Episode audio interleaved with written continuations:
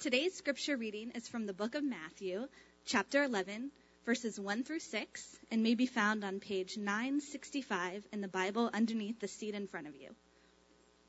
After Jesus had finished instructing his twelve disciples, he went on from there to teach and preach in the towns of Galilee. When John heard in prison what Christ was doing, he sent his disciples to ask him, Are you the one who was to come, or should we expect someone else?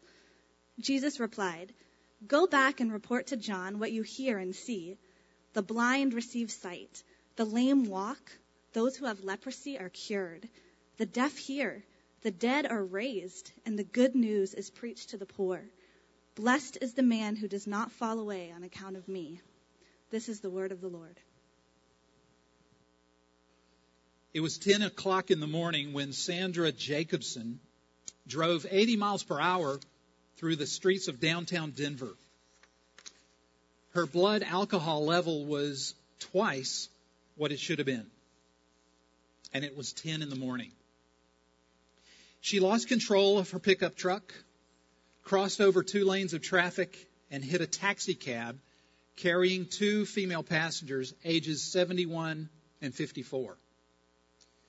The taxi crashed into the median, killing both women while Sandra Jacobson fled the scene. She was later apprehended, arrested, charged, and convicted of drunk driving and vehicular homicide. She already had multiple DUIs on her record.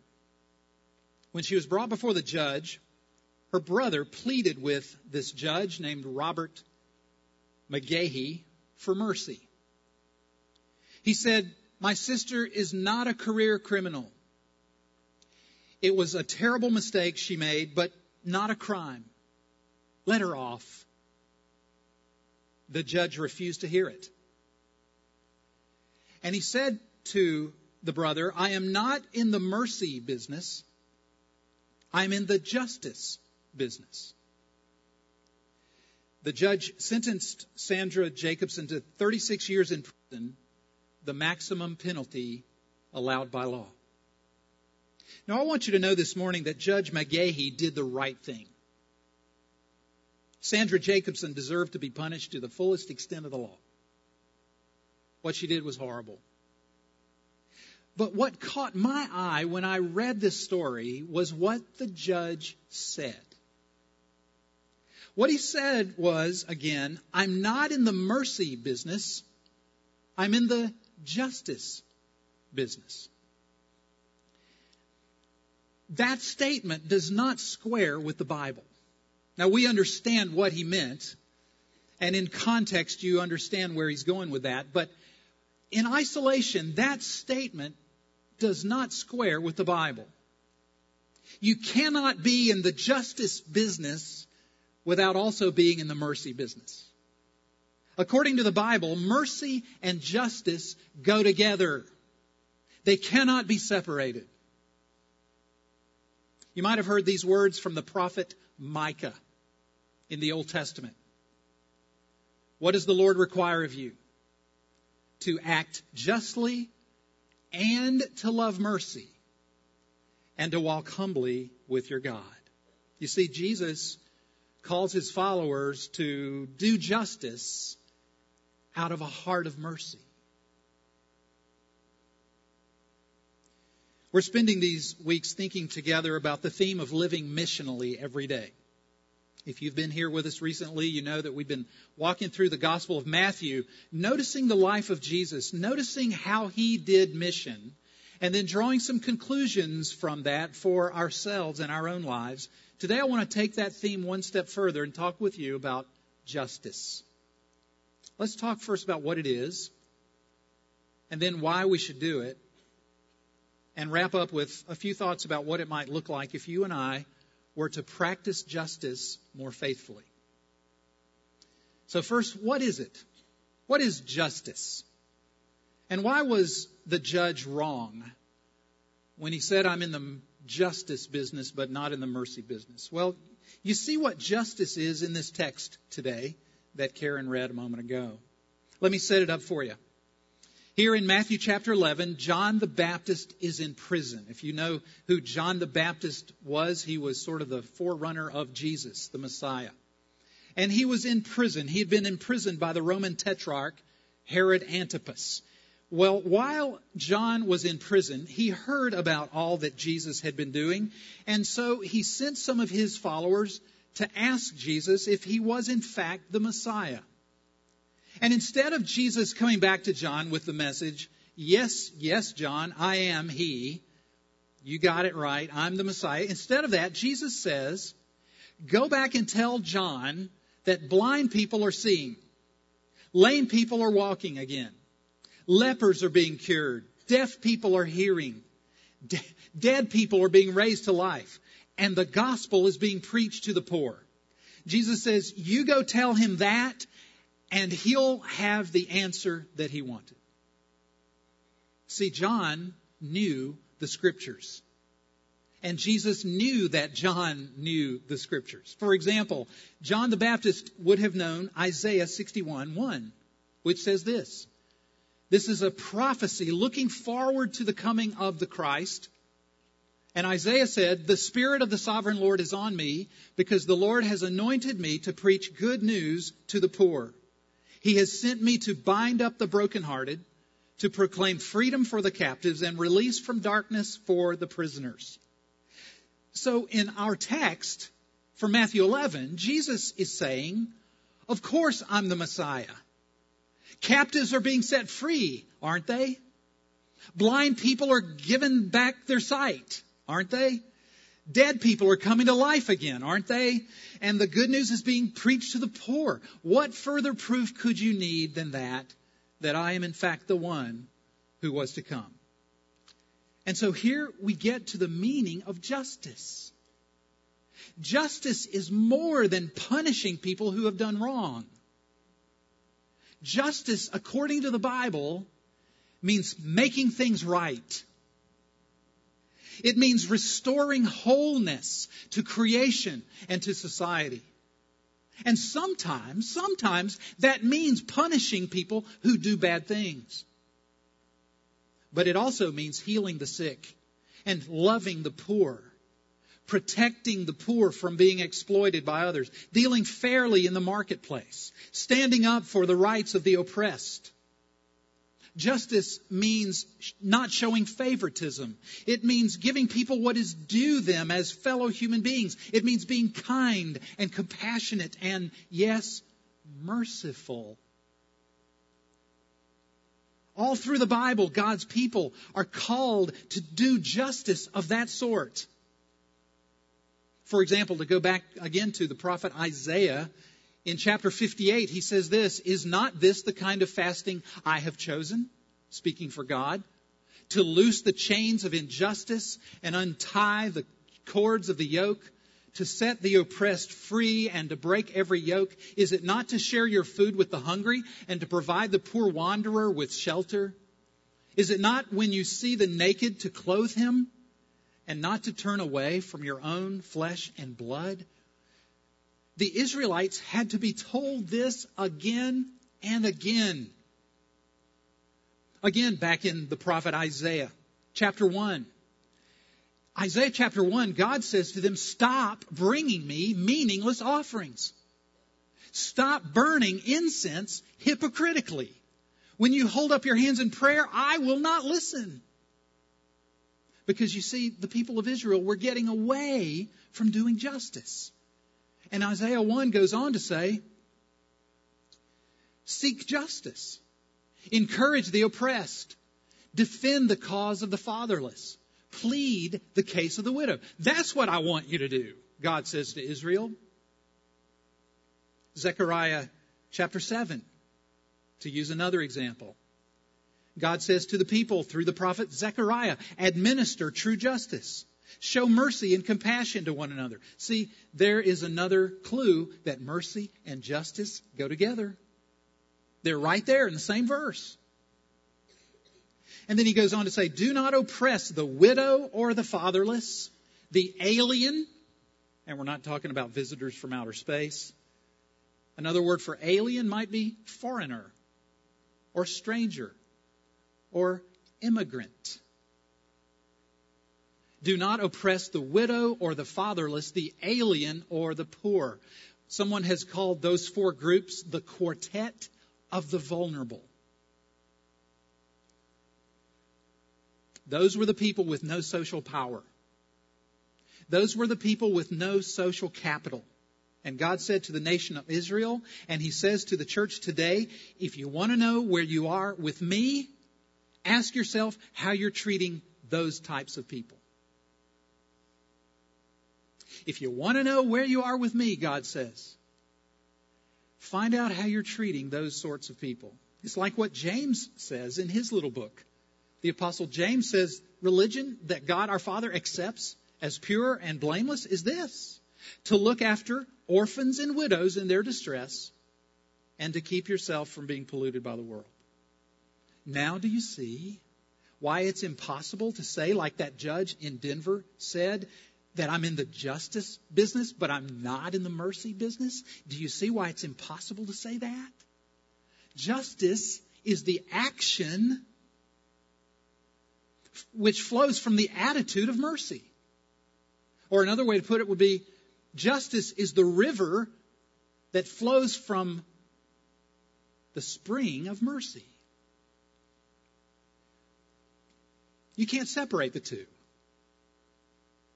You've got to be in both the justice and mercy business because they're essentially two ways to say the same thing. Now, that's what justice is. Let's ask the question why do we do it? Why do Christians do justice? Why should Christians do justice? And the answer is not because it's trendy. The answer is not because Bono said to do it. There are biblical reasons why we should do justice. Let me give you five. I started out in my study with seven, and I knew I didn't have time for seven. Then I whittled it down to six, and I didn't think I had time for six. So now I've got five reasons why Christians should do justice. And the first one is because God does. Why should Christians be concerned about the poor and oppressed? Because God is. That's the first and most basic reason. Justice flows out of God's nature and character. We do justice in the world because God does and because God values justice. Psalm 33, verse 5 says that the Lord loves righteousness and justice. The earth is full of his unfailing love. In recent weeks, as I said, we've been talking about living missionally every day. Well, guess what? God lives missionally every day. He came to seek and to save the widow, the orphan, the alien, and the poor, among others. The Bible says that God has a special place in his heart for those who have no economic or social power. Jesus himself says in Luke chapter 6, Blessed are you who are poor, for yours is the kingdom of God. Deuteronomy 10:18 says that God defends the cause of the fatherless and the widow and loves the alien, giving him food and clothing. This means that you cannot love God and be indifferent to the poor. It's not possible. In fact, Proverbs chapter 14, verse 31 says, He who oppresses the poor shows contempt for their maker, but whoever is kind to the needy honors God. So that's the first reason why we who are believers in Jesus do and should do justice in the world. Second reason why do we do it? Why should we be concerned about the poor and oppressed? Because, in the second place, the kingdom that Jesus established is one of justice. The kingdom that Jesus established is one of justice. That's what he told John the Baptist, right? We saw that in our text today. The blind receive sight, the lame walk, lepers are cured, the deaf hear, the dead are raised, and the gospel is preached to the poor. Jesus is basically saying that's the kind of kingdom that I came to bring into the world. That was the mission of Jesus when he came to the earth. And that is the nature of the kingdom that he's going to finally and fully bring in one day upon the new earth. When he does that, when Jesus inaugurates the new earth Isaiah the prophet says in chapter 42 of his, book that he will bring justice to the nations. He will not shout or cry out or raise his voice in the streets. A bruised reed he will not break, a smoldering wick he will not snuff out. Listen to this. In faithfulness, he will bring forth justice. He will not falter or be discouraged till he establishes justice on earth. Friends, Jesus is now in this very moment making all things right. I know it doesn't feel that way. Some of you are or recently have been victims of injustice, unjust treatment. You're wondering, how in the world is this true? It is true. In some secret ways, in often mysterious ways, God is in the act of making all things new right now. He is, he is restoring wholeness in people and in societies, and He is doing it through His church, and one day we will see it in full blast, in technicolor. Third reason why we do and should do justice it's because the poor and the marginalized are human beings with incredible dignity made in the image of God. Say that again. We should do justice because the poor and oppressed are people of incredible dignity, created in the image of God and for the glory of God, just like you and me. Proverbs 31 9 says, Speak up and judge fairly, defend the rights of the poor and needy. And when I saw that verse, that word rights just leaped off the page. See, this is why the Bible uses the word justice to speak of caring for the poor. It's because to ignore the plight of the poor is not just an oversight. It's unjust. It's not right. The poor, the oppressed, the stranger, the widow, the single mom, the single dad, the unwed mother has rights to which we are to give attention and for which we are to care by doing acts of justice. Poor people have rights. They have a right to people's respect. They have a right to health and safety. They have a right to a certain standard of living. And we who have so much, my goodness, don't we live in the lap of luxury compared to the rest of the world? I know we're in a problem economy right now, but compared to the rest of the world, my goodness, we are wealthy beyond people's imagination. We who have so much must share what we have with those who don't, simply because they are part of the human family.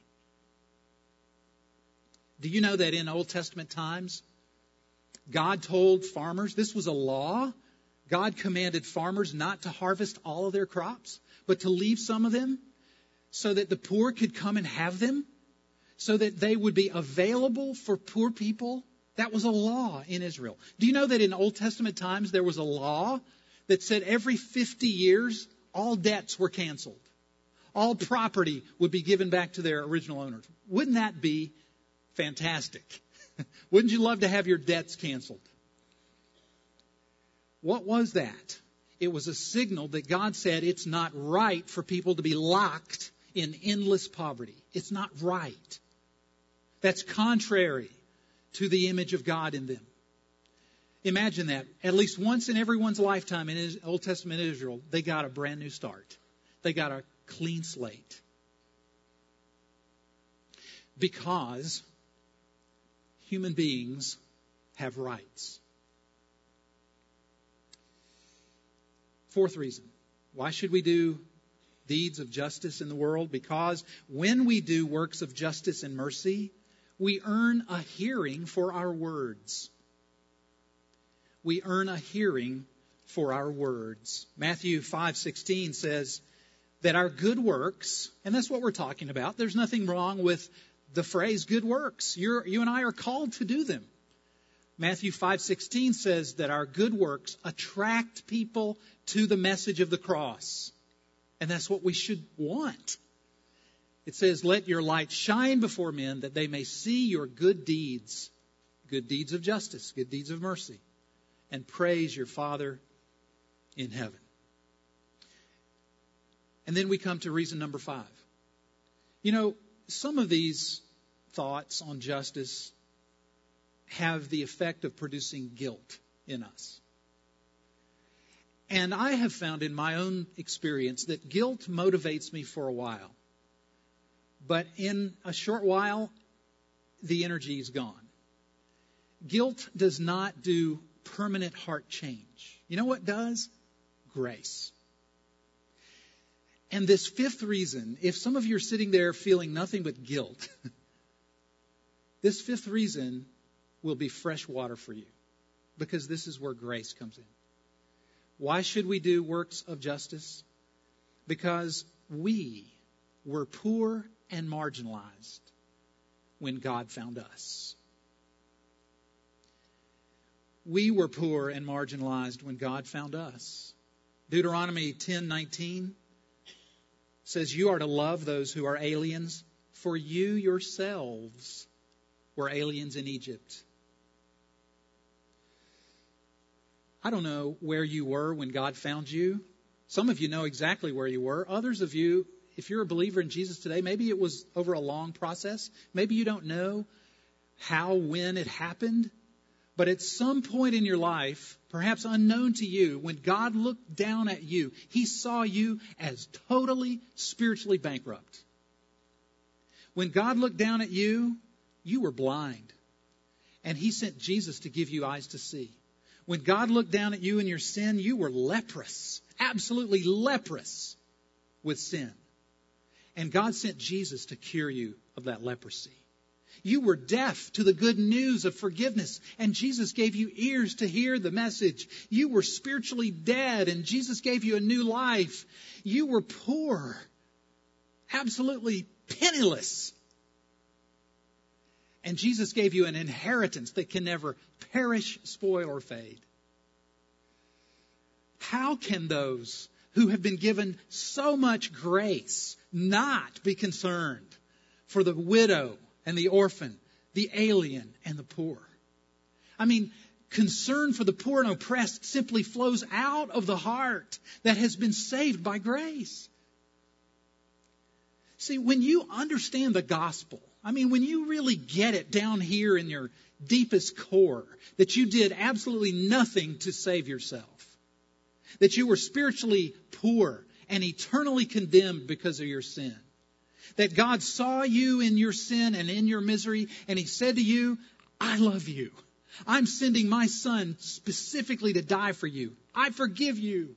I want you to spend eternity with me when God looked at you in Christ and said, You're beautiful to me, I will justify you. I will bring you home to glory forever. If you really get that, it'll turn you into a person who, instead of being self righteous and self absorbed, when you see somebody out there in the world who is downtrodden or poor or lonely or substance addicted or something like that, you won't just write them off. You won't think less of them because you'll say, but for the grace of God, there go I. You will know there's no difference between you and them. And God was merciful and gracious to you. So you'll be merciful and gracious to them. When you really get grace, you will do it. You will love those who are aliens because you'll know, oh, yeah, I was an alien too. And God saved me out of my Egypt. We've seen what justice is. We've seen why we should do it.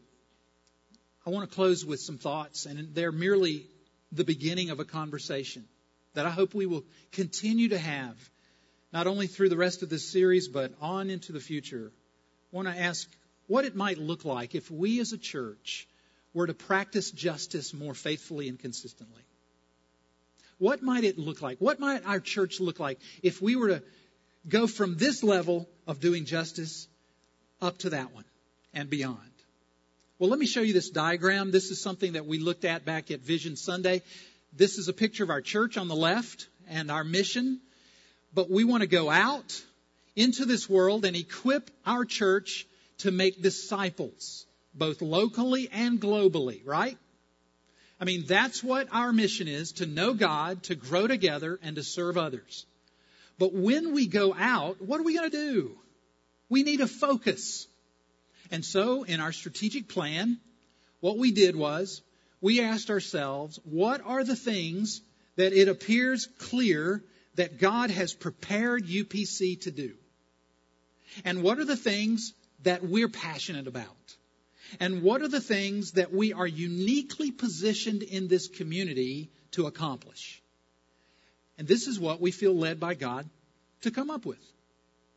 These three things are targets, mission targets, that as we move out from our safe confines here at UPC into the world, into the community, these are the three things that we want to focus on. These you might call are our unique contribution to the kingdom of God in East Orlando. It's unique. Our contribution is not going to be the same as Spirit of Joys down the street. Not going to be the same as our sister church, CKC. It's not going to be the same as the church we prayed for earlier today, Woodbury Presbyterian. These are our contributions to the kingdom. And we wanted them to be memorable, so we came up with UPC. The U stands for reaching UCF. The P stands for promoting families. And the C is the one we're talking about right now caring for the poor and the marginalized in our community. These three things are where we want to focus our energies, our resources, our time, our effort. And today we're talking about C, caring for the poor and the marginalized. Question is, who are they? Here's a list I came up with. This is not in, uh, uh, it's not a complete list. But these are some of the people that are surrounding our church who are poor and marginalized. And as you look at that list, you probably do what I did as I was thinking about it. I, I said, you know, we can't meet all these needs. And I want to say, we're not meant to. We're meant to do what God has called and equipped us to do and let the whole body of Christ contribute their part to the task. God has a specific calling to UPC that's different from the calling of other churches. And maybe your role is a small one in this calling. But if everybody does something, with the blessing of God, we can see things change. I read a story recently about a church in Raleigh, North Carolina. I think it's called Summit Church. They prayed about what they should do in their community because they were sort of at the same place we were. They had a lot of good things going on. And they wanted to just leverage those and they wanted to take them up to another level. They wanted to do justice in their community. So they prayed about it and said, God, what do you want us to do? They noticed that in the neighborhood there was a, an elementary school. And they began to focus on that elementary school. They talked to the school officials about putting on a festival for the school. They said, Can we put on a festival? And they did it. They, they pulled out all the stops, they threw it out there, and did a great job during the festival. And they noticed when they were at the school how dirty and unkempt the facilities were. So they offered to the principal, they said, Could we come back during spring break and do a school cleanup? Let it be our project as a church. And the principal said, Absolutely, come back and do that. So they did it. And then while they were doing that, the principal asked if they could also build some relationships with some of the needy families in that school. And they did that too. They developed relationships. They found out that one of the families in that school had had their house burned down at Christmas time.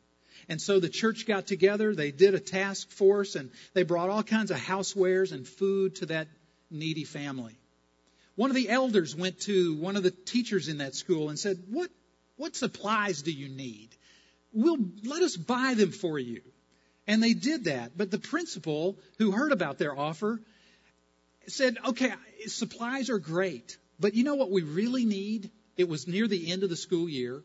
It was final exam time and their school was going to be evaluated on the basis of the performance of those children on their final exams. And so the principal said to the, uh, to the pastor of the church, he said, Would you bring some of your people and just during final exam week walk up and down the halls and pray?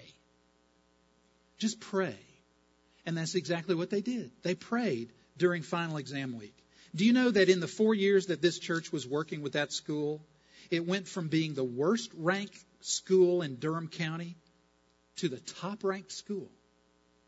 The principal was interviewed by the Durham, uh, the Durham Herald Sun, and he quote he said this quote: "We have to give credit where credit is due. I give credit to God through the people of Summit Church." The school invited the church to a big party at the end of the school year. The church's worship team provided music for the party. A teacher stood up and said this I've never known what Christians mean about loving your neighbor until now the pastor of this church got invited to speak at Durham's annual Martin Luther King rally. It was said that he was the first white guy to ever be invited to speak at that rally. The county manager told the pastor after the rally was over that he had been invited because of what his church did for the city. The county manager said this Everywhere we turn and there's a need in our city, your people are there. We couldn't think of anybody better to speak about the good going on in our city than you. And after that rally, the church got a standing ovation from everybody who attended. Now, folks, it's stories like that that illustrate the power of being intentional about social justice done by the church in its community. So, what can you do? First, pray. Will you just go home and pray about this whole topic? Talk about it with your family. Talk about it over lunch today or in the weeks ahead. Talk with your life group, with your Bible study, with your youth group, with whoever you hang out with here at the church. Talk with them about should we respond to this message by somehow getting involved in some kind of way? Get involved with one of our existing ministries. I made a list of them. I probably left one or more of them off, but these are some of the things that UPC is doing now. The Life Care Center is right down the street. It's a uh, an extended living facility for the elderly. Manna is our ministry to the homeless in our area. Christian Help is a ministry to the unemployed. True Life Choice to unwed moms and dads. Grief Share to those who grieve. Samaritan Resource Center is something that's just beginning now. It's going to be a service center for our community, for the homeless, for the needy, for families whose homes have been taken away from them because of the economy, everything else. Riverdale Elementary is right around the corner. We have a relationship there. Our deacons do mercy. Stephen Ministry cares for people who are in need. We do mission trips. I mean, this, these are just some of the things that we do. And what might be happening among you right now is one of these things said, "Oh, that's that's me. That's what I'm interested in." And if you're not involved in some way in doing justice, maybe what you should do is take your little sign-in slip that you're going to hand in in the offering basket shortly and just write the name of one of those things that caught your eye, and we'll get back to you with who the leader of it is and what some of the needs are and how you can get involved in that particular way. I want to say to you that God has everybody in this room this morning in a place where you can live out justice. Some of you are already doing it through your work. We've got people who do justice because they're a nurse or a doctor or a teacher Maybe you're in a nonprofit or something like that. Uh, some of you can do justice at your school campus, in your job, via the internet, or right there in your own backyard. The point is, everybody here can do something. So go home and pray. Would you pray and ask God to direct your steps and show you where to go and what to do? Jesus will help you to act justly and to love mercy and to walk humbly with your God. Let's pray. Father, you know my heart. You know how much I, for one, love comfort. You know how much I lean towards self absorption, self concern. You know how uncomfortable I am with certain groups of people. You know the people I want to avoid, the places I don't want to be. And Lord, I suspect I'm speaking for many of us. Lord, we, we want to be a church. We want to be a people that goes on mission like Jesus did it. And so we offer ourselves to you today. We ask you, Lord Jesus, to fill us with such a deep sense of the gospel that it'll move us to compassion and concern for the poor and the oppressed. for those right around us in our neighborhood, right around us at work, at school, maybe even in our own family, for those in other nations of the world who, for whatever reason, are not experiencing life as you want it to be experienced. Lord, use us, send us, we pray. Give us a burden. Give us a burden as a church for the ways in which we can make an impact on our community for the gospel. And these things we pray in Jesus' name. Amen.